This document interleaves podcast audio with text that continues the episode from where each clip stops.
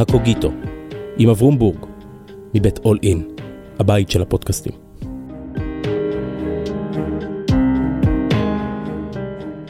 שלום, כאן אברום בורג. במשך חיי פגשתי המוני אנשים. רובם מעניינים ומרתקים בדרכם, וכשאני מחפש את המפתח אל מגירות הלב של הנשים והגברים האלה, אני מוצא תמיד יסוד אחד. לכל אחד ואחת מהם יש טקסט משלהם. לכל איש יש טקסט. קצר או ארוך, ספר, שיר או פתגם, טקסט אחד לפחות, עליו בנויים הרבה ממגדלי החיים שלהם. בפודקאסט הזה, הקוגיטו, אנחנו בונים ביחד את ספריית הטקסטים של הישראלים. יוצאים מהמילה הכתובה אל דרך ההבנה של הזולת, מנסים להבין את עומק הקולות הסמויים של המקהלה הישראלית. והיום, מישהו מנופי ילדותי, מאותם רחובות, מאותה שכונה, מאותם בתי ספר, מאותם רבנים, מאותם מורים, פרופסור מנחם לוברבוים. שלום מנחם. שלום אברום. כשנתקלנו לקראת הדבר הזה, ביקשתי ממך טקסט, אמרת לי, כן, נדבר על הגוי. כלומר, זה היה טקסט בין מילה אחת. תרחיב רגע את הגוי הזה. כלומר, יש המון גויים, אבל... כן, ח... אה, הזכרתי את הפסוק או את הדיון של, אה, של אה, ספר שמואל על ייסוד המלוכה בישראל הקדומה, והיינו גם אנחנו ככל הגויים. זאת אומרת, הגוי כאן במובן של אומה. נכון. אז יש לנו כמה גויים. יש לנו את הגוי הלא יהודי. יש לנו את הגוי שישי רוזנצבי ועדי אופיר גילו אותו לאחרונה בתור איזה משהו שתמיד היה באוויר כמו החמצן, אבל לא שמנו לב שהוא פה, וחוקרים את תופעת הגוי בספרות חז"ל, ואתה הולך לגוי האורגינלי. גוי במובן של אומה שהיא ממוסדת באופן פוליטי. כלומר, אנחנו עוסקים בטקסט מקראי, אבל אנחנו מדברים פוליטיקה. לגמרי. תחשוב גם כן על הפתיח, למשל, למעמד הר סיני. ואתם תהיו לי ממלכת כהנים. וגוי קדוש. וגוי קדוש. כלומר, אומה מקודשת. אומ, כן, אומ, פוליטאה, אומה פוליטית של הקודש. אתם תהיו למלאכת כהנים. אבא שלי ז"ל היה אומר שבימינו מכל עשרת הדיברות נשארו שתיים. אנוכי ולא יהיה לך. אוקיי? עכשיו, אבל זו בדיחה של דוסים. בואו נמשיך הלאה רגע. אז אנחנו הולכים לדבר על, ה... על, המל... על ראשית המלוכה, על הרגע הראשון של המלוכה. אז בואו ניתן רקע, איך הגענו עד הלום? אז אחרי, אה, לפי, ה... אם אנחנו זורמים עם, ה... עם אה, עם הסדר ההיסטורי של המקרא... ניקח אותו, זה מיתולוגיה שנכנסה לראשים המס... בתור עובדה. זאת, אבל זאת גם המסגרת הרלוונטית okay. אוקיי. ל... ליחס בין היסטוריה לפוליטיקה ש... שמעמיד, שמעמיד התנ"ך. ולכן אנחנו מתחילים בעצם ב... בהנחלת הארץ על ידי יהושע, אחרי שהוא הולך לעולמו, מה שיש לנו זה בעצם איזשהו איגוד רופף של שבטים שהם לא ממוסדים באופן פוליטי. ולכן... בריתות מקריות, פעם הוא הולך עם ההוא, פעם אלה נגד אלה, פעם אלה באים לעזור, פעם הם עומדים מן הצד. זאת אומרת, יש אה, נכון. אינטרסים מאוד uh, מקריים. נכון, ומזדמנים. וזה uh, בא לידי ביטוי בכמה חזיתות. קודם כל, ברמת המנהיגות. המנהיגות היא, אה, אה, אפשר לומר, כריזמטית, זאת אומרת, אנשים עולים לתפקיד או יורדים ממנו כפי שנחה עליהם רוח השם. הם באים לתפקידים מסוימים, אבל לא לשלטון. זאת אומרת, יש אנשים שבאים מתחתית החברה, ויפתח הגלעדי היה גיבור חיל, והוא בן אישה זונה. נכון, וגם שמשון. ו- ושמשון, דמות ביניים בין פלישתים לבין, uh, לבין יהודה. לא לגמרי ברור, תרבותית הוא ודאי אה, יותר דומה לאל השמש, שמשון הפלישתים, מאשר לאיזה יהודון מקריאת ארבע. אה, אהוד בן גרה, ש... סוג של מתנקש, טרור סכינים. והם עולים ומשרתים, וחוץ מגדעון, שהעם ביקש להפוך את ביתו לבית המלוכה, והוא מסרב כי הוא רואה מלך אחר בסביבה, לא מתמסדת המערכת. נכון, ואנחנו נדבר עוד, נדבר עוד על, ה, על גדעון והאפיזודה הזאת, אבל קודם כל נאפיין את, ה, את התקופה הזאת פוליטית, אה, כפי, כפי מה שעולה מ, מהמקרא. אה, וזה שלא רק שאין שלטון אה, ממוסד, אלא גם אין צבא. אנשים מתגייסים, מעבירים קול בכל ישראל, ומי שבא, בא. ובלבד שזה לא בעונה החקלאית. בדיוק. כלומר, אם יש שיר שאומר מלחמות לא קורות בחורף, פה מלחמות לא קורות בעונת הקציר. בדיוק. אה, ודבר נוסף הוא שה... שמבטא את הכל, הוא שהמרכז של הפולחן הוא באוהל. המש... כן? המשכן. המשכן הוא אוהל.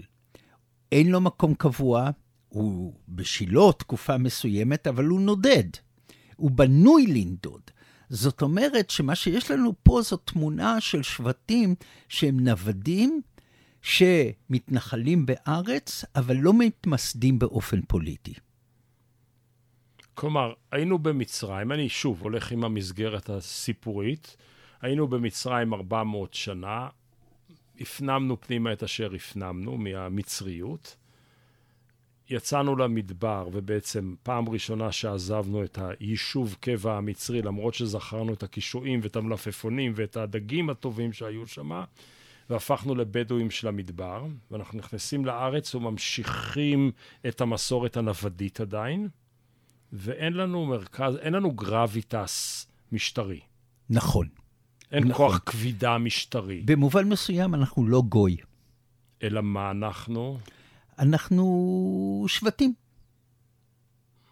אוקיי, אנחנו שבטים, מולקולות, אטומים שלא הצטברו לכלל חומר עדיין. נכון. אוקיי, והשבטים האלה, איזה מאה שנים, מסתוב... לא יודע כמה שנים, כן. איכשהו מתנהלים ומגינים אחד על השני, נכון. ואז מגיע האחרון שבכריזמטורים. נכון, שזה שמואל.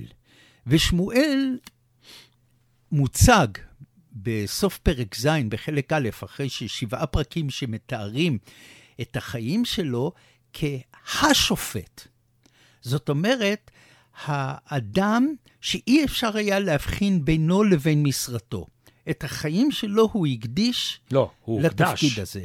הוא ג- הוא הוקדש, נכון, אל נכון, הנער נכון. הזה התפללתי, ויתן אדוני לי את שאלתי, אומרת חנה, אמו. לגמרי. אני אגיד לך גם הערה על זה שהוא, אה, בעניין הזה, ששמואל לא צריך לקנות את השם שלו, מקנים לו אותו. זה המובן שהוא מוקדש. זה לא כמו יעקב וישראל. את השם, את המוניטין אתה מתכוון? את השם, או את השם שמואל עצמו? השם שמואל עצמו. אוקיי. מה פירוש הדבר? ככה זה גם כן עם משה. בעצם, מי שנותנת לו את השם... מן המים משיתי, הוא בת פרעה. היא בת פרעה, כן. מה, אנשים שמקבלים את השם הזה בהתחלה, מקבלים גם את התכונות שבאות איתו. גם את התכונות שבאות איתו, אבל יותר מזה, הם לא עוברים את המעבר של מגורל לייעוד. שזה ההבדל בין יעקב לישראל. כן? בין אברהם לאברהם. אלה אנשים שקונים את שמותם, אותם אנשים ששמם מתחלף, הם אנשים שמתגברים על הגורל שלהם לייעוד. ויש אנשים שנולדים עם שמם, זאת אומרת, הם מוקדשים לייעודם. מעניין, אבל לא לשיחה הזאת, השימוש המפרש שאתה עושה בתורת סולובייצ'יק, זאת אומרת, מברית גורל וברית ייעוד, זה, זה מעניין, אבל לא לעכשיו, תשמור את לעכשיו. זה לאיזה פרק סולובייצ'יקי כלשהו, אבל זה באמת, כן. אה, זה, זה מעניין. אוקיי, אז יש, יש לנו מנהיג או אדם שהוקדש להיות עובד המשכן, נכון? הוא לומד מהזקן הקודם, מעלי הכהן, רואה את החוליים של המערכת הקודמת, והנה הוא מגיע לסוף ימיו. נכון, ובסוף ימיו קורה דבר מדהים, ופה אני אקדים את המאוחר טיפה, וזה ששמואל היא דמות ייחודית במקרא בזה שיש לו שתי קריירות. אוקיי, אחת. קריירה, קריירה אחת היא של שופט, והקריירה האחרת היא של נביא החצר הראשון של המלך הראשון, של, של שאול. שאול. והוא גם ימליך את דוד. הוא לא סתם נביא חצר, הוא נביא חצר ונביא זעם בבת אחת. הוא גם, לגמרי. הוא גם, הוא גם בעדו וגם נגדו. נכון, אבל זה כן. התפקיד של נביא. אבל רוב יודע- נביאי החצר היו יסמנים. אה, כן ולא, אתה יודע, כשיושפט אומר, כשהוא רואה 400 רבנים חתומים כן, על, על. הקול קורא שאומר, לך, לך, לך תילחם בארם ואתה תנצח, כן. הוא שואל, האין פה נביא להשם?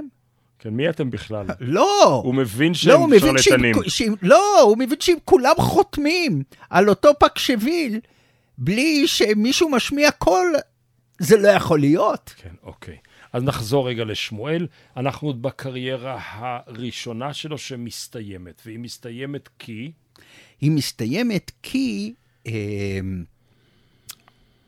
אפשר, בוא, בוא נענה לשאלה הזאת על שתי רמות. טוב.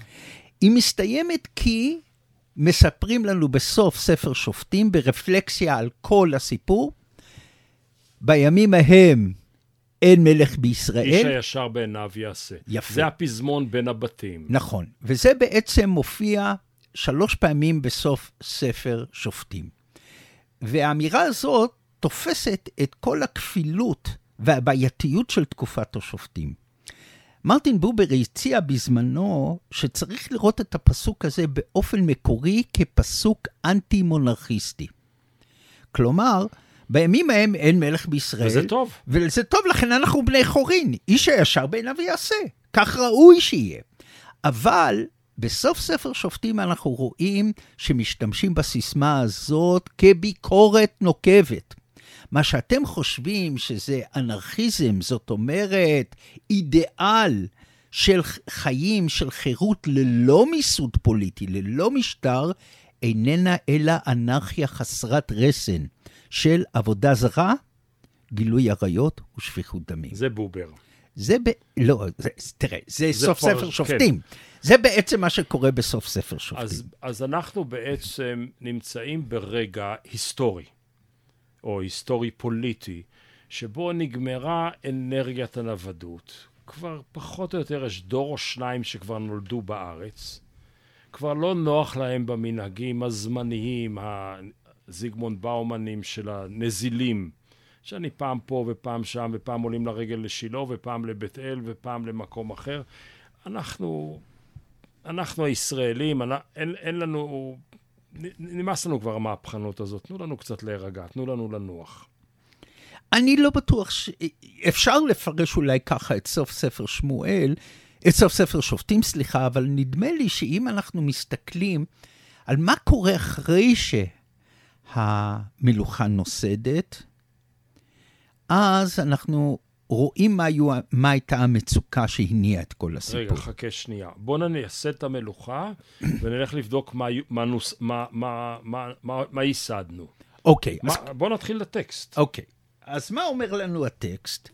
הטקסט אומר לנו, הוא מתחיל ככה: ויהי כאשר זקן שמואל, וישם את בניו שופטים לישראל.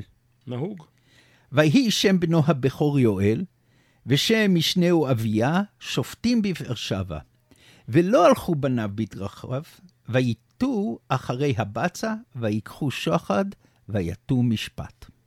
עכשיו, תגיד לי אתה, אברום, מהו השורש המנחה בשלושת, בשלושת הפסוקים האלה? זה משהו שקשור למשפט. שפ"ט. כן.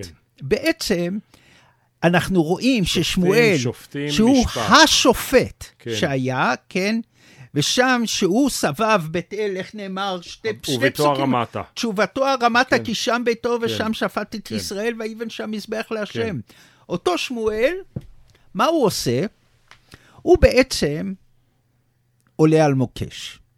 עכשיו, מה האירוניה הגדולה שבפסוק הזה? שוישם את בניו שופטים לישראל. שהוא שם אותם בבאר שבע. לא, אוקיי. יש לנו חברים טובים. אני מתנצל, אני לוקח את זה. חזרה, רובי דנילוביץ', אל תקשיב. כן. ה- אמ, ה- אירוניה שהוא מנסה לייסד שושלת, וזה לא עובד, ואז הוא מייסד שושלת של מישהו אחר. קודם כל, זאת האירוניה הפנימית לסיפור. אבל תחשוב מה, איך שמואל נהיה לנביא. מה קרה? אה, עלי, בניו של עלי, היו מושחתים, חופני ופנחס. שני בניו, חופני ופנחס, שהם כן. הכהנים שמהם, הם מושחתים, הם שוכבים עם הנשים שבאות כן. לבית השם, אוכלים מן הקורבנות, אוכלים מן הקורבנות, הם מושחתים. ואז הוא עושה את אותו מהלך ונופל באותו מקום. הוא נופל באותו פח. כן. הרי למה, מה הייתה הנבואה הראשונה שהוא מקבל?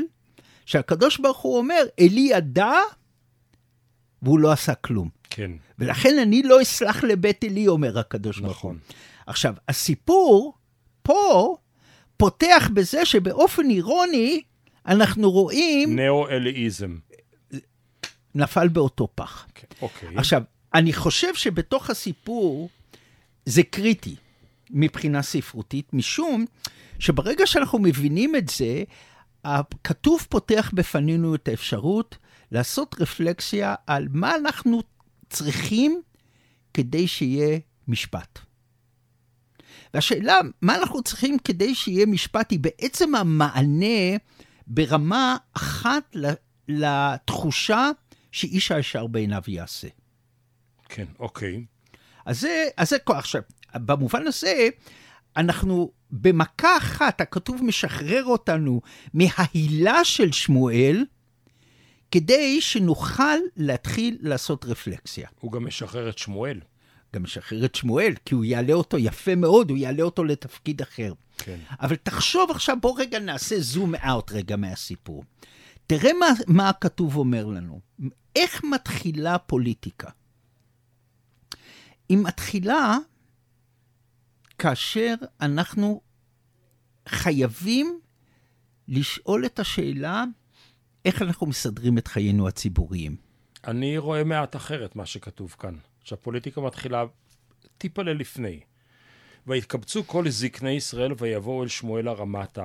כלומר, נוצר קובץ של אנשים. זה לא איש הישר, לא כל יחיד ומולקולה שעושה מה שהיא רוצה, אלא הם, מה קרה כאן? הם נדברו, הם נפגשו, הם עשו קנוניה, הם החליטו מי מייצג אותם, הם אמרו מי ידבר ראשון ומי אחרון, הם אמרו אם שמואל יגיד ככה, נגיד לו ככה. אני רואה את הדינמיקה. לגמרי, ואנחנו נראה את זה בתוך הסיפור. אוקיי, אז כאן התחילה הפוליטיקה, בהתארגנות. נכון, אה, זה חלק אחד ממנה. אוקיי. אבל הכתוב מפנה לנו את הספייס לשאול את השאלה האם, איך אנחנו מעריכים את החברה שבה אנחנו נתונים. אוקיי, אז האם היא עובדת או לא תלך עם עובדת? הכתוב הזה, כן.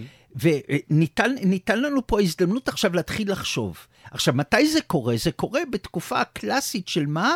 של אינטרגנום, בין המלכויות. בין המלכויות. יש לנו פה, אין מלכות נוגעת בחברתה כמלוא הנימה, אומר... ה- אבל יש חפיפה. אבל, אבל אותה נימה, או לא- אותו או- פחות, אותו אדם. או אותו אדם במקרה הזה, שעובר מהפך, הוא מאפשר לנו את ההתבוננות הזאת. אוקיי. אוקיי? עכשיו, תשים לב, אני רק אגיד עוד הערה היסטורית, שגם הפוליטיקה, או הרפלקסיה על הפוליטיקה ביוון, עובדת באותה דרך. ה- אה, אה, לפי אפלטון. הפוליטאה. אפלטון ב, אה, במדינה. בדיאלוג הראשון שלו, פרוטגורס, פרוטגורס, אוקיי. הוא שואל כן. את השאלה, מה זה פיידיה? מה זה חינוך? ואז, אה, נפגשנו גם בפיידאה בשוודיה, לא? יכול מאוד להיות. יכול להיות, נכון, כן, זה עכשיו- ארגון נהדר. עכשיו, כן. עכשיו, מה השאלה שלו? הוא שואל את זה, הוא מתחיל, סוקרטס עומד, עומד מול השאלה של למה סולון לא מצליח להנחיל לבניו אחריו את המידה הטובה. סולון מילודיה, כן. ואז אנחנו צריכים לעשות רפלקסיה על מה זה חינוך ומה זה להקים פוליטאה. ואולי עוד דבר אחד, מהו המשך טוב לתהליך פוליטי, המשכיות, ומהו המשך שצריך להיגדע. נכון, נכון. ובין היתר, גם שמואל פותח עכשיו את הפתח לדבריו, לדבריהם של השופטים. למה? כי הוא בעצם עושה מחווה לכיוון של השושלת. אז בוא, בוא נמשיך בוא קצת נקרא. בטקסט. ואז, ויתקבצו, כמו ששמת לב יפה לפועל קבוץ, כל זקני ישראל, כל, כולם באו. הייתה קואליציה, ויבואו אל שמואל הרמתה, אל כן? ביתו. כי שם ביתו, כך ראינו מקודם. ויאמרו אליו, הנה, אתה זקנת, ובניך לא הלכו בדרכיך. אתה, בעין, שימה לנו מלך לשופטנו ככל הגויים. עכשיו, זה פסוק נפלא, בגלל שמה זה האתה? אתה זה בעצם השלוש נקודות. כן, עכשיו אנחנו לומדים, ההנחות שלנו, אתה זקנת, בניך לא הלכו בדרכיך, מה הנגזרת? שהגיע הזמן לשינוי. הגיע הזמן לשינוי. הגיע הזמן לשינוי.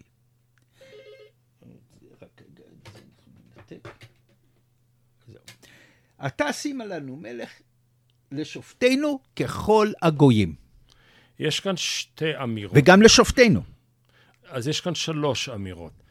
אחד, זאת תביעה מיידית. זאת אומרת, זאת לא פוליטיקה עתידית, זה לא איזה ציפור על העץ, זה עכשיו, שלום עכשיו. הדבר השני, השיטה שלנו היא שיטה מיובאת.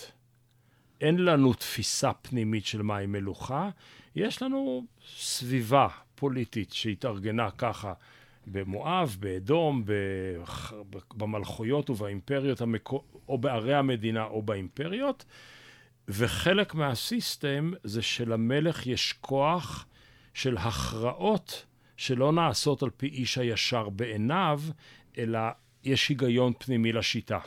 כן, אם אנחנו באמת קוראים את זה על רקע סוף, אה, סוף, זה, אה, סוף ספר שופטים, וזה מתבקש, כי מכינים לנו את הקרקע לדיון הזה.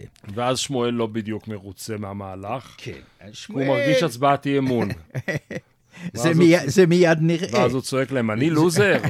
ואז, הוא- ואז הוא פונה לכוח המפעיל אותו. עכשיו, שימו, שים לב גם כן, אבל שהם זורמים עם הבעייתיות. הם אומרים, שימה לנו מלך לשופטנו. וגם העתה, אפשר להבין את זה לא רק כפועל לוגי, כלומר כקשר לוגי שבא ואומר, המסקנה הנדרשת היא כך וכך, אלא הגיע הזמן. כן, כלומר, זה סיפור בגרות. אוקיי. כלומר, זה לא רק סיפור כישלון, זה גם הכל בשל. הזמן בשל. אנחנו מוכנים מאוד, זה- להיות זה זמן ככל יפה. הגויים. אוקיי. זה בעצם בקשה לנורמליזציה. אפרופו א' ב' יהושע, זה בזכות הנורמליות. הנורמליות של אז. אמ, אני חושב שנורמליות היא לא המדד. המדד הוא מה זה, מה זאת בגרות לאומית. אוקיי. בגרות לאומית זה היכולת לכאורה ליטול את גורלנו בידינו. כאן אולי משהו אחר, לוותר מעט מהחירות האינדיבידואלית המוחלטת, הליברטריאנית, בהקשר המודרני, כדי לקבל איזשהו היגיון קולקטיבי יותר יעיל. יפה. אז אולי, אולי שנייה גם נגיד מה התוצאה הסופית של זה, okay. כי זה אוקיי. נורא חשוב. מה, מה, מה, מה, מה יוצרת המלוכה בישראל? קודם כל, מיסוד של החיים הכלליים, היומיומיים הציבוריים. בעצם, זה היה מש- מערכת המשפט. זה, מה- קודם כל המשטר. המשטר, אוקיי. קודם כל המשטר.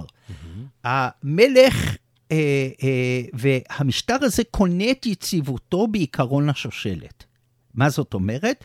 שהתקופה הכי בעייתית בכל פוליטיה היא תקופת העברת השלטון. המלכה מתה, יחי המלך. המלך. כן, ותחשוב, ההישג ההיסטורי האנושי של ארצות הברית הייתה שהיא הצליחה להראות לא רק שרפובליקה דמוקרטית היא מן האפשר, אלא שאפשר להעביר שלטון ללא אלימות. במובן הזה, הנשיא הלפני האחרון של הברית, דונלד טראמפ, היה נשיא שלא היה מחויב לחוקה האמריקאית, והעמיד בסכנה אמיתית את ההישג האנושי הגדול ביותר של ארצות הברית. חילופי שלטון ללא אלימות. חילופי שלטון ללא אלימות. זאת אומרת שבארצות הברית הבחירות השניות היו הכי חשובות. כן. ולכן, אה. אה, אה, זה, זאת לא נקודה טריוויאלית בכלל. לא. אה, ה- אה, אה, אז יש לנו את, את עקר, עקרון הלגיטימציה של מעבר השלטון, ושהוא יוצר את הבעיות שלו. לנו, אבל הוא בהחלט יוצר יציבות. יש לנו משטר ומשפט, יש לנו יציבות על, על, על פי תורת ההמשכיות השושלתית, ויש לנו גם... יכולת למסות, ממילא יכולת להקים צבא קבוע, ופרויקטים לאומיים גדולים. פרויקטים לאומיים, ולהקים עיר בירה, שהיא כפולה. ירושלים, שהיא שהיא קודם כל עיר בירה של של המלוכה. המלוכה, ואחר כך הופכים את אותו משכן למקדש. והרי זה מה שהקדוש ברוך הוא אומר לדוד. אני פעם התלוננתי שאני באוהל? מה אתה עושה לי בית? לא אתה תבנה בית לשבטי. ואחר כך הוא אומר לו את זה, כי דמים רבים שפכת. זאת אומרת שבעצם הביטוי שאנחנו שרים אותו ב- בלילות שבת, שמקדש מלך עיר מלוכה, הוא בעצם ביטוי של היציבות שהנוודים של תקופת השופטים חלמו עליו. כן, זה בעצם סיום הפרויקט הגדול. אפשר להגיד שכשהקימו את המקדש, כששלמה מקים את המקדש בירושלים חונך. וחונך אותו, הוא, מבחינתו ההיסטוריה הסתיימה. פוקיאמה. זה נגמר, זהו, השלמנו את המשימות. השלמנו את המשימות. כן. וואו. אוקיי. אז, אוקיי, אז יש לנו, סידרנו את כל הפוליטיקה של הימים העדינים ההם של חילופי השלטון. זה לא סתם חילופי שלטון, זה חילופי משטר. זה חילופי משטר חריג. שמש, שעומד מאחור, מאחורי כל אחד מהדגמים האלה תיאולוגיה פוליטית מאוד מאוד מסוימת, ואת זה מיד נראה. והיא, והיא תקפה, היא לא... אז בואו נמשיך אז רגע. בואו נמשיך. כי אז מה אומר, אז וירא הדבר, אנחנו חוזרים להמשך הפרק, כן? כן, וירא הד- אה, אה, הדבר אה, בעיני הדבר שמואל. בעיני שמואל, כאשר אמרו, תנה לנו מלך, כלומר, על הילדים שלי אני. מסכים, כן. אבל להחליף את השיטה? ו- זה לא. כן, ויתפלל אל השם. זאת אומרת, אנחנו יכולים עכשיו, בואו נמשיך עם ה- איך, איך שראית את התמונה. בעצם, הוא מבקש התייעצות סיעתית. בדיוק, הזקנים כולם יושבו, הוא קיבל אותם בסלון, כן. שמע מה שיש להם להגיד, אמר אוי ויי, נשם עמוק, אמר אני יוצא רגע. חכו רגע, אני הולך להתייעץ." להתייעצות. כן, התייעצות סיעתית. הוא נכנס פנימה. ליושב ראש הסיעה, הקודש ברוך הוא. הוא נכנס פנימה כן. לחדר ואומר, אלוהים, תציל אותי. מה אני עושה? אוקיי, עכשיו, קודם כל, שים לב מה מפריע לו. מה הוא אומר? מה רע בעיניו תנה לנו מלך, המלוכה, לשופטנו? ומה לא? הילדים. לא. תקשיב למה הזקנים אומרים. אתה זקנת, בניך לשים עלינו מלך לשופטים, ככל, ככל הגויים לא מפריע לו. יפה. כן, אבל טוב, אני מבטיח עכשיו, עכשיו זאת, לחזור לזה. אוקיי, זאת, אמיד, זאת אמירה לא טריוויאלית. היא כן. למה? כי בעצם הפרשנות לביטוי ככל הגויים היא המפתח תמיד לדעת איפה עומד הפרשן ביחס לפוליטיקה. תסביר. בפרשת מינוי המלך, בדברים י"ז, מה אומרת התורה? גם כן. ואמרת, שים עלי מלך ככל ככל הגויים אשר. סביבותיי. רבי נהוראי אומר במדרש אה, אה, ספרי דברים, ככל הגויים לא ביקשו מלך אלא להעבידם עבודה זרה. עכשיו, למה, למה הוא אומר את זה? כי הוא קורא את ככל הגויים כשיפוט שלילי על הבקשה. אבל, וכאן איזשהו אבל, אתה מסתכל על הסוציולוגיה של הימים ההם. אנשים עברו מעם לעם, רות עברה, נטמעה.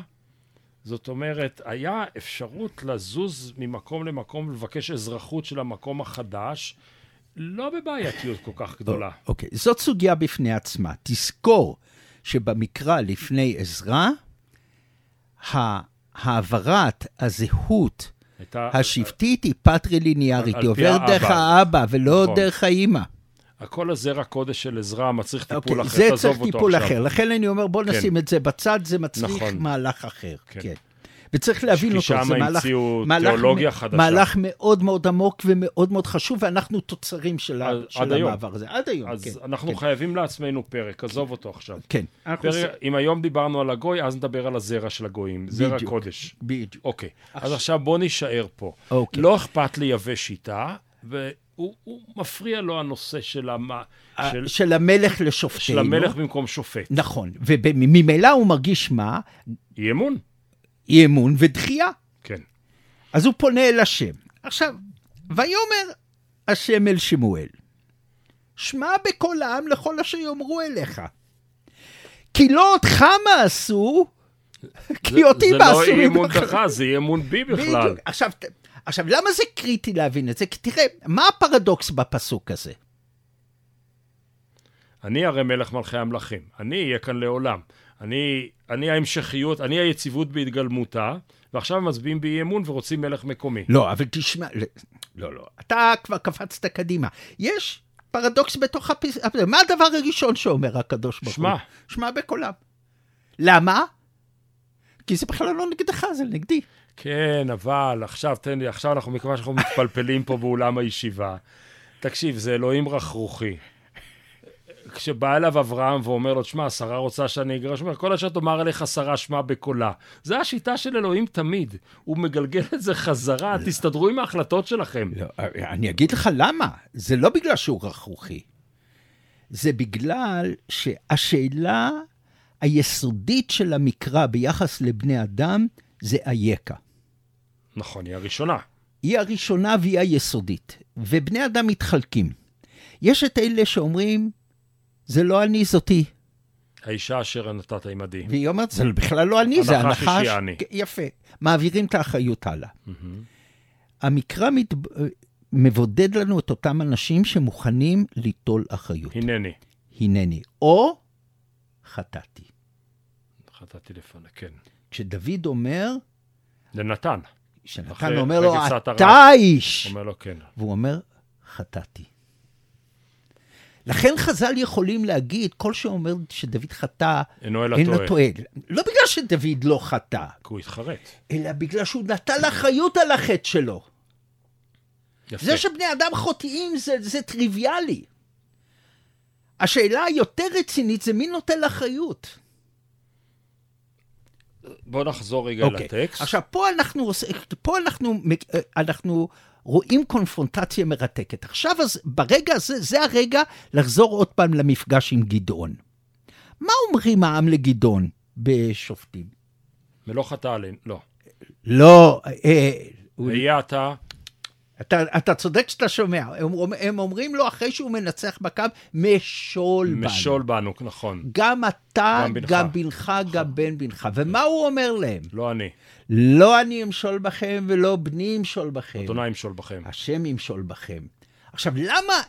עכשיו, שים לב פה למשהו נורא חשוב. אה, גדעון לא מתמקד בשיפוט. לא בשיפוט ולא בשם התפקיד. הוא, מת, הוא מתמקד ביחס. יחס המשילות הוא לא יחס אפשרי בין בני אדם. בוא נפתח סוגריים. כשמונטסקיה מדבר, הוא מדבר על הפרדת רשויות אופקית. הרשות שלך תעשה שיפוט, הרשות שלי תעשה חקיקה, הרשות שלו תעשה ביצוע.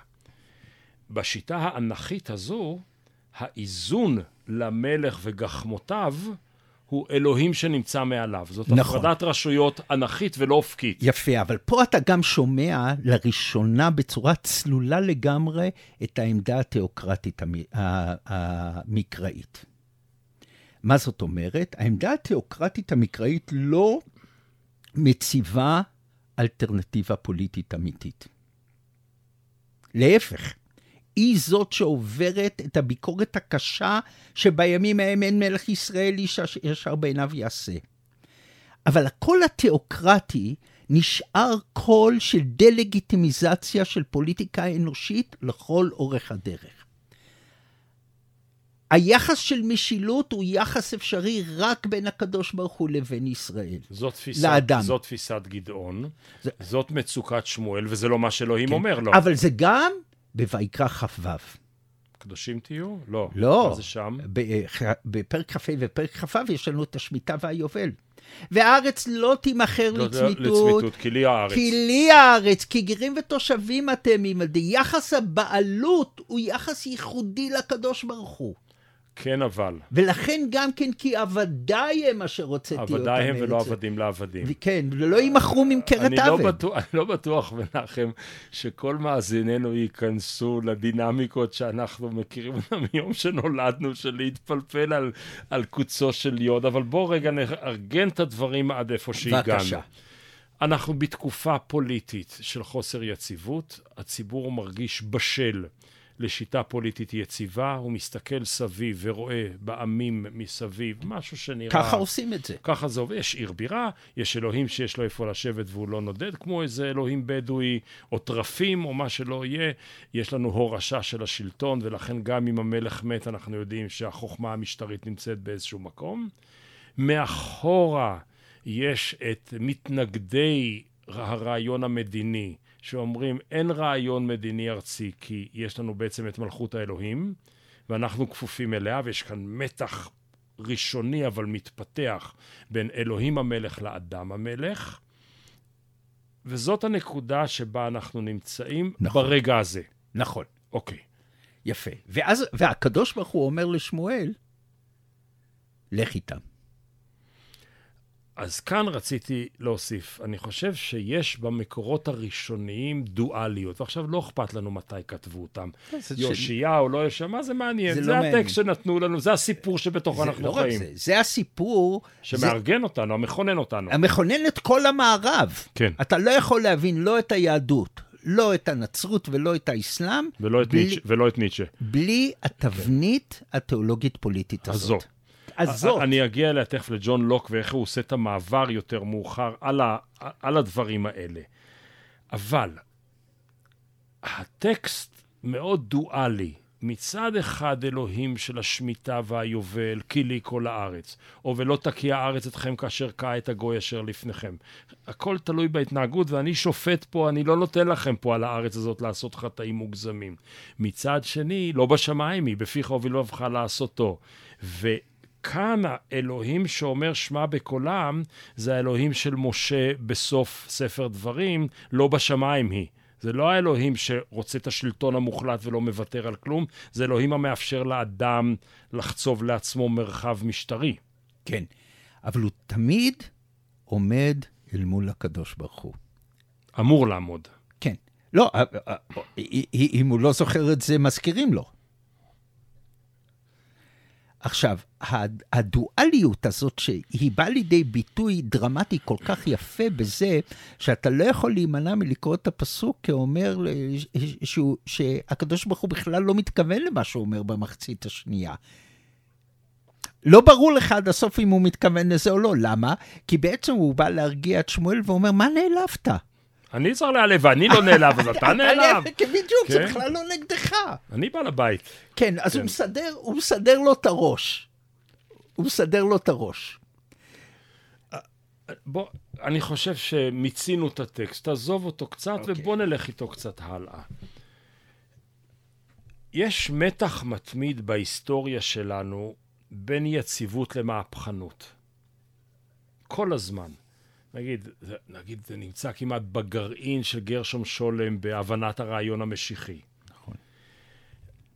אתה אומר, מצרים זאת מהפכה, בעטו באימפריה, היה, היינו עבדים, או לא יודע מה זה עבדות של אז, אבל לא, חיינו שם 400 שנה, שרדנו.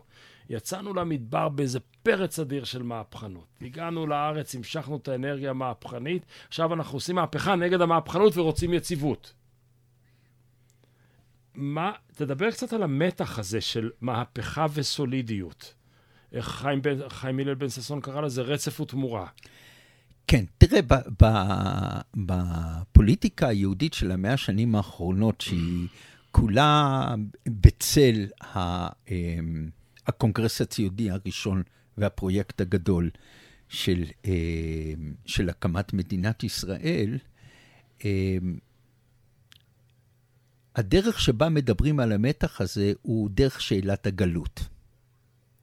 כלומר, אתה יכול להוציא את היהודים מהגלות, לא ברור שאתה יכול להוציא את הגלות מהיהודים.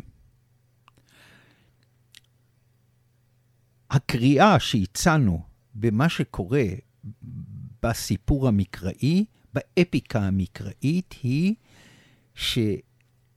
שלמקרא חשוב שהנוודות תישאר אופציה כל הזמן ברקע. זה הדיאספוריזם? קשה לדעת. זה מוצא את ביטויו בדיאספוריזם, בוודאי... והיה אם יבוא עשיו על המחנה האחת ויקרא, או היה המחנה הנותר לפליטה? לגמרי. ותחשוב על בבל וירושלים. והיום? ניו יורק ותל אביב? ניו יורק ותל אביב. זה הכרחי לקיומנו. מה ההכרח? ההכרח הוא שה...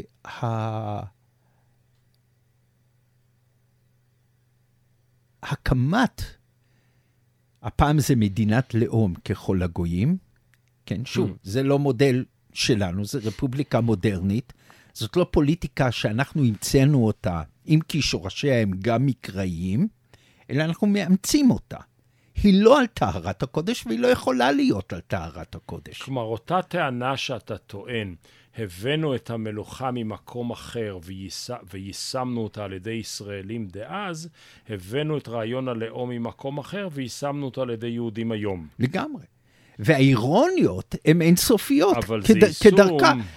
ההיסטוריה היהודית, למי שמתבונן בה מנקודת מבט דתית או תיאולוגית, היא תמיד רצופה אירוניה. איפה האירוניה ברעיון הציוני? האירוניה ברעיון הציוני זה שהפלסטינים שה, כל הזמן משקפים לנו את כל המשמעות של להפסיק להיות יהודי. תסביר. אני מסכים, אבל תסביר. ברגע שאתה נהיה האדון ולא העבד, אתה לא יודע מה לעשות. אתה לא יודע מה לעשות. אין לך תורת הפעלה. אין לך, בדיוק. הרב גורן, כשהוא תיאר את ישראל... וה, והשיקוף הזה הוא שיקוף נורא, והפלסטינים כמונו מבינים את זה מצוין. עכשיו, זה לא אומר שלאחד מאיתנו יש איזה פתרון קסם, אבל אתה לא יכול של, של, של לא לראות שאנחנו קשורים אחד בשני, שני העמים האלה פה בארץ, בקשר גורדי, ומסתכלים אחד לשני על המראה, ואנחנו לא יודעים מה לעשות. אלא אם כן תגיד שהרעיון הציוני וביתו, הרעי, הרעיון, ובנו, ביתו, הרעיון הישראלי, הישראליות, היא פשוט נטישה של היה והמצאה של ישות חדשה. ודיברנו על עזרא ונחמיה ברמז, אבל הם המציאו ישות אה, רוחנית חדשה. תראה, אפשר תמיד לנסות להמציא דברים חדשים. זה לא מה שקורה פה? בריאה יש מאין הייתה פעם אחת. אולי. אוקיי. מאז. מאז בטוח שלא. מאז אנחנו כולנו נתונים בחומר הראשוני שנברא, ואנחנו צריכים לעבוד איתו. ועכשיו השאלה היא איך אנחנו עובדים איתו. ובין היתר היא גם השאלה מה אנחנו, איך אנחנו מבינים מהי אמונה בקדוש ברוך הוא. האם האמונה בקדוש ברוך הוא היא גושפנקה להפעלת כוח? או לריסון כוח. או לריסון כוח. האם זה הקול שכל הזמן יושב לך ב, במוח מאחור וקודח לך ואומר לך, רגע, רגע, אתה מת... זה המשמעות של להיות עם נבחר? זה המשמעות של זה? זה להתנהג ככה? התשובה היא כן. עכשיו תורנו. זה בדיוק המטלה שעלינו, להכריע בזה. וההכרעה בזאת היא השאלה מי אנחנו רוצים להיות. אם אני זוכר אל נכון, ואם אני מצטט, לא, אם אני זוכר לא נכון, אז תתקן אותי. כשכתבת על הפוליטיקה וגבולות ההלכה, שאלת שם שאלה שכשקראתי את זה לפני כבר המון שנים, אוקיי? שטלטלה אותי אז כשאלה, לא התשובות שאתה נותן, זה האם יש להלכה יכולת לארגן חברה. והתשובה שלך היא, יכול להיות שלא. ויכול להיות שהיא לא רוצה, חברה פוליטית הכוונה, לא, לא חברה של מניחי תפילין ומקבצי נדבות. והיום כאשר התפיסה, סליחה, נחזור לטקסט שלנו, הישראלים הקדמונים אומרים לשמואל, אתה עם שיטות השיפוט שלך לא יכול לארגן חברה. אני אשאל היום, שישראל היא פדרציית שבטים די רופפת, לא, לא, לא מעוכה, כשההלכה חוזרת לקדמת הבמה, שהקהילתיות והשטטליות מאוד דומיננטיות, הרבה יותר מאשר חשבו עליה בבאזל 1897. יש כאן כוחות שמסוגלים לארגן חברה, או שאנחנו מקוללים לחזור על קללת הגולה? לא נביא אנוכי ולא בן נביא. אבל מה אתה מתבונן? אני רואה את ה... אמ, את ישראל, בעיניי, היא סיפור טרגי, שחברה של יחודה בהצלחותיה. היא חברה מדינית בלתי רגילה מבחינת ההצלחות שלה, שנטלה אחריות עצומה על מאות אלפי, מיליוני פליטים יהודים שבאו מכל העולם כתוצאה ממנה, מזה, מנסה באופן הירואי כמעט להקים חברה אזרחית שוויונית בתוך גבולותיה, תוך כדי שהיא עסוקה במפעל של כיבוש בעיניי מביש מעבר לקו הירוק, והיא לא יודעת מה לעשות עם עצמה, היא אבודה. ובתוך האובדן הזה, הקולות ש, אה, שכל אחד בא בשם הקדוש ברוך הוא ואומר, יש לי את הפתרון. ואני חושב שאם אנחנו מסתכלים במקרא, הדבר המדהים הוא שאין טענה שיש פתרון. יש קריאה למצפון. המקרא כל הזמן מאמת אותנו עם האנושיות שלנו. והיא שואלת, האם אנחנו מוכנים ליטול אחריות? בסיפור של שמואל, הזקנים נטלו אחריות? כן. הם, אני חושב שהם באו ליטול אחריות. אני חושב שהם חיפשו חלון הזדמנות. כבר הרבה זמן לא היה להם נוח. ליטול אחריות לא פירושו של דבר להיות תמים. אם אתה רוצה לפעול פוליטית או כלכלית, אתה תמיד צריך לדעת מהו חלון ההזדמנות שלך. הם לקחו את חלון ההזדמנות. והם באו והם אימתו את שמואל עם ההחלטות הכושלות שלו. והם אמרו, אנחנו ננצל את זה כדי לעשות מהפכה חוקתית. ועשו. ועשו. עם המחירים שלה. נרוץ קצת בזמן.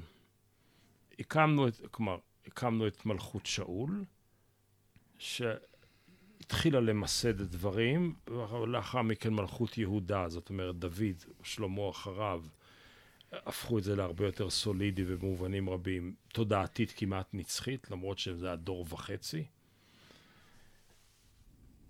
ובסוף, שתי המלוכות, גם מלכות ישראל וגם מלכות יהודה חרבות, בפערים של מאה וחצי. חזרנו אל המציאות שלנו ואימצנו את מודל יהודה. אנחנו יהודים.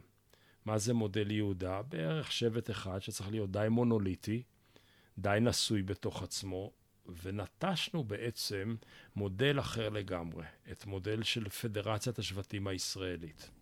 כשג'ון לוק עושה את הסיבוב דוגמה כנסייתית לתוך הפוליטיקה המודרנית של ימינו, אז הוא לוקח את מודל השבטים כמודל מעבר שאומר, תראו, אני בונה מודל מדיני אחר, אבל אני עדיין נסמך על המקרא.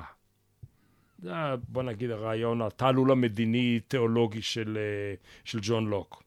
למה אנחנו לא מסוגלים לנטוש את הרעיון היהודי ולאמץ את הרעיון הישראלי?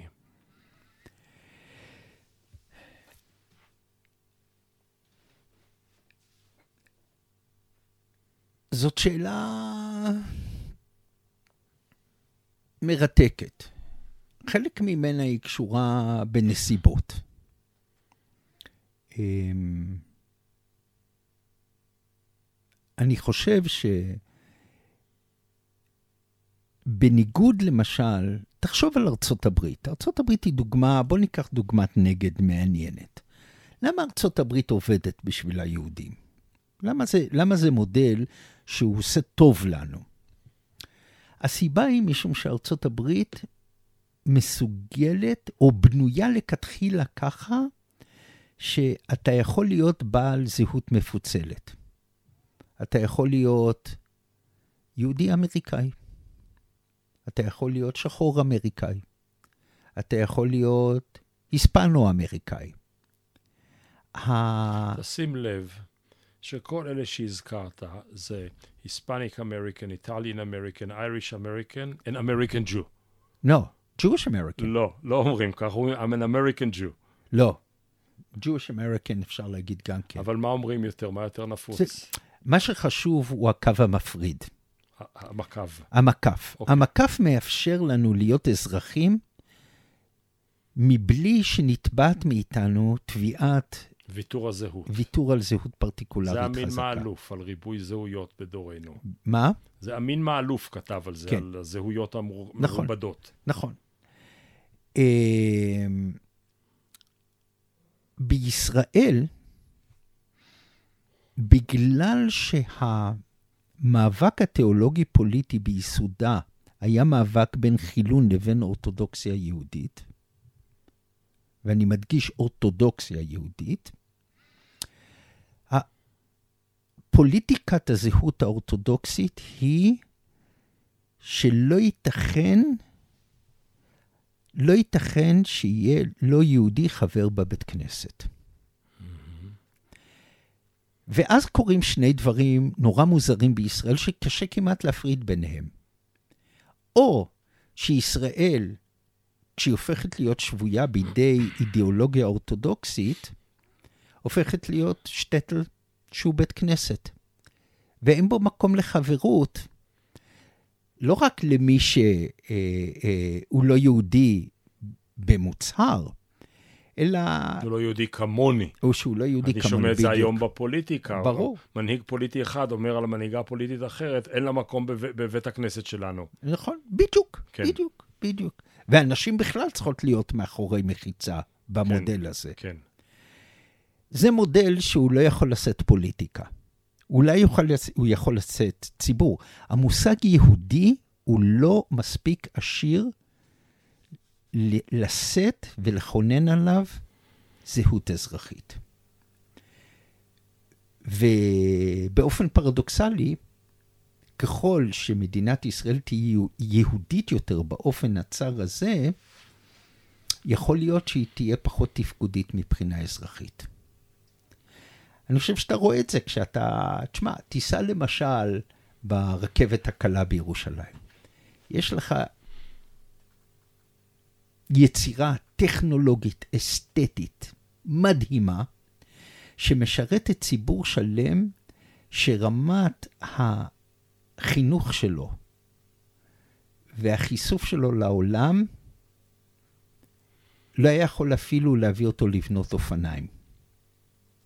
תשמע, אני מלמד הרבה מאוד שנים סטודנטים... עכשיו, אני לא אומר את זה, אני לא אומר את זה לא, עכשיו לבזות.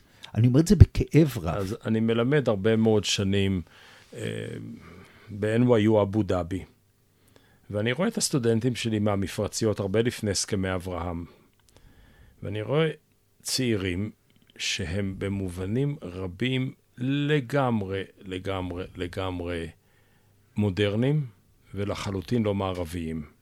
כל האפליקציות, כל היישומים, כל האקסלים, כל מה שאתה רוצה בהישג ידם. מעמד האישה, מקומה של הדת ב, ב, במרחב הציבורי. הס, מלהזכיר. כן. הדרך האחרת להסתכל על ישראל היא לא להסתכל על זה ככה, אלא להסתכל על מה שמורי, מייקל וולצר, קרא לו הפרדוקס של חירות. כן. או הפרדוקס של שחרור. וזה שכשאנחנו מסתכלים על אלג'יריה, על ישראל, על התנועה הלאומית הפלסטינית, לא, על הוא כתב, הודו, הוא כתב על שלושתם, על, על הודו, על ישראל. ואלג'יריה. וגם בתוך זה גם כן על התנועה הלאומית כן. הפלסטינית. אנחנו רואים מדינות שנוסדו על ידי אינטליגנציה חילונית, שבשלב השני, הממד הדתי תפס. שבדו, ש, שהסירה מהשלטון כן. אה, אליטה דתית שהציגה אותם כמשת"פים עם כוחות אימפריאליים, ובדור השלישי, חזרנו חזרה. בכל כן. המדינות, ה- בכל התנועות הלאומיות האלה, ה- המדינה נשלטת על ידי מפלגות דתיות בפועל. עכשיו, הוא חוקר את התופעה הזאת, והוא מסתכל בה מנקודת המבט של מי שהזדהה עם האינטליגנציה שהקימה את המדינה ושואל את עצמו איפה כשלנו. ואני מסתכל על זה כמי שכמוך גדל ב, בליבה של אותה תנועה דתית שהשתלטה על המדינה, ומתוך אופוזיציה לאותה תנועה, ואני אומר להפך, המדינה הצליחה בגדול כי באופן עמוק היא חילנה את הדת היהודית. הדת היהודית בידיים של הציונות הדתית היא דת המדינה. דת המדינה היא בעיניי עבודה זרה. היא לעבוד את הלוויתן. אז ואז יש לנו פרדוקס כפול בישראל. יש למושג יהודי שהוא דל מדי להזין חברה אזרחית שתהיה מספיק מורכבת, כי זה מה שמדינה צריכה, מדינה היא לא שטטל. ומצד שני, השלטון הדתי הוא תוצאה של הפנמה עמוקה של הפרויקט של המדינה החילונית. ב- אני, לא רק שאני לא מתווכח, זה מנהיר לי הרבה מאוד דברים. אני, הרבה, פעמים אני חושב על שני אנשים שחיו חיים בימי חיינו, חנן פורת ונפתלי בנט. חנן פורת באמת פעל מכוחה של אקסטזה דתית, אותנטית, כך זה היה נראה, שזה התלהבות אה, עצומה. בנט הוא טכנאי של ההתלהבות הזאת. הוא לא מתלהב מאותו סוג. ולכן שמה קורה החילון, במיסוד, בדאגה לישיבה ההיא ולתקציב ההוא ולהתיישבות ההיא וההיא, אבל זה לא אותה אש פנימית, זה לא אותו מנוע בעירה פנימי. אה, במובן מסוים, נפתלי בנט הוא ההצלחה הגדולה של המדינה, לא של ה- הדת. של, של המדינה ושל דת המדינה. אוקיי. ו, וזה נכון. זה נכון במובן הבא. נכון, דת המדינה היא הדת שמצליחה להסביר לאנשים למה למות בעד המדינה שלהם. היא לא מסבירה להם למה לחיות בשבילה. היא, אין לה את המשאבים לדבר על שגשוג. זה בצד אחד. ובצד השני, והשיחה כבר הולכת למקומות שהם רחוקים יותר מהטקסט שאנחנו רצינו לשים על השולחן, וזה טוב. מצד שני, כאשר אתה רואה על הרבה קברים את הביטוי השם ייקום דמו, אתה אומר, טוב, המדינה עוד לא הפכה להיות ארגון נקם. זה עדיין נשאר באיזושהי רמה שמשאירים לאבסטרקט אי שם בשמיים אה, לטפל בכעסים שלנו. כמו שהיהודים עשו כל הדורות. כן, אה, אבל זה אה, אמ, בעיניי, שוב, אני, אני אדבר על, על נקודת מבטי. אה, הכאב של אובדן ושכול הוא, הוא, הוא אחד הדברים הקשים, אין דבר יותר קשה מזה. אני מסתכל על חבריי בחוץ לארץ, הרבים היהודים, אין להם התנסות כזו. אף אחד לא יודע מה זה שכול. אני לא יודע פה משפחה שלא יודעת מה זה. אין בית אשר אין שמת. בדיוק. ומצד שני, בשבילי, הפיכת הדבר הזה לדת מדינה, אני חווה את זה כלא תאכלו על אדם. לא, אוקיי. אנחנו עכשיו באמת גולשים לאזור הלבוביץ'יאני של המדינה כעבודה זרה. זאת, זאת עמדתי. כן, אני לא מתווכח, אני מסכים, זו, אבל... זאת, זאת עמדתי. אבל כדי לסיים את זה באיזושהי... אני לא אגיד באווירה טובה, כי השיחה לא הייתה טובה או לא טובה, עשינו מה שעשינו בילדותנו, לקחנו טקסט והוא קרא אותנו לגזרים, זאת אומרת, עשינו חברותה, חברותה על הטקסט. ו... והוא קרא אותנו. כן, עדיין קורא. אבל לזה אני אמרתי לך, שזה המשמעות של איפה נמצא הקול האלוהי. האם הוא קורע אותך, או שהוא אומר, אתה, יש לך קארט בלאנש, יש לך אשראי לעשות מה שאתה רוצה. חלילה. תראה, יש לך טענה, אני, אני מסכם את מה שהבנתי מהשיעור שלנו היום, כי זה מה שזה היה בעצם, נכון? אמ, שאתה טוען שהרעיון הלאומי הוא לא תוצר שטוח של המאה חמישים, 200 שנים האחרונות, אלא הוא עתיק יומין מעצם היותם של קולקטיבים מאורגנים פוליטית, ומה זה חשוב כרגע, מה היה הארגון הפוליטי המדויק, מה שקראת לו הפוליטאה. ואולי הביטוי של, של דוד הרטמן, מורך ורבך וקצת מורי ורבי, הפוליטי, העדה, שהיא גם דתית וגם פוליטית, הוא, הוא, הוא התוכן האנושי בתוך המרחב הציבורי הזה, אתה טוען, זה עתיק יומין. והמתחים שקיימים עד עצם היום הזה, אפילו אחד מהם לא חדש. אה, כן, תראה, אני חושב שבשבילי מה שעושה את המקרא לדבר השם באופן מובהק, זה שהוא לא נותן לנו לברוח ממי אנחנו. המקרא הרבה יותר מעניין כפנומנולוגיה מאשר כהיסטוריה. ויאמר שמואל את כל דברי אדוני אל העם השואלים מי איתו מלך. אני מקווה שישמעו אותנו. אמן. מנחם, תודה רבה. שנה טובה. שנה מבורכת.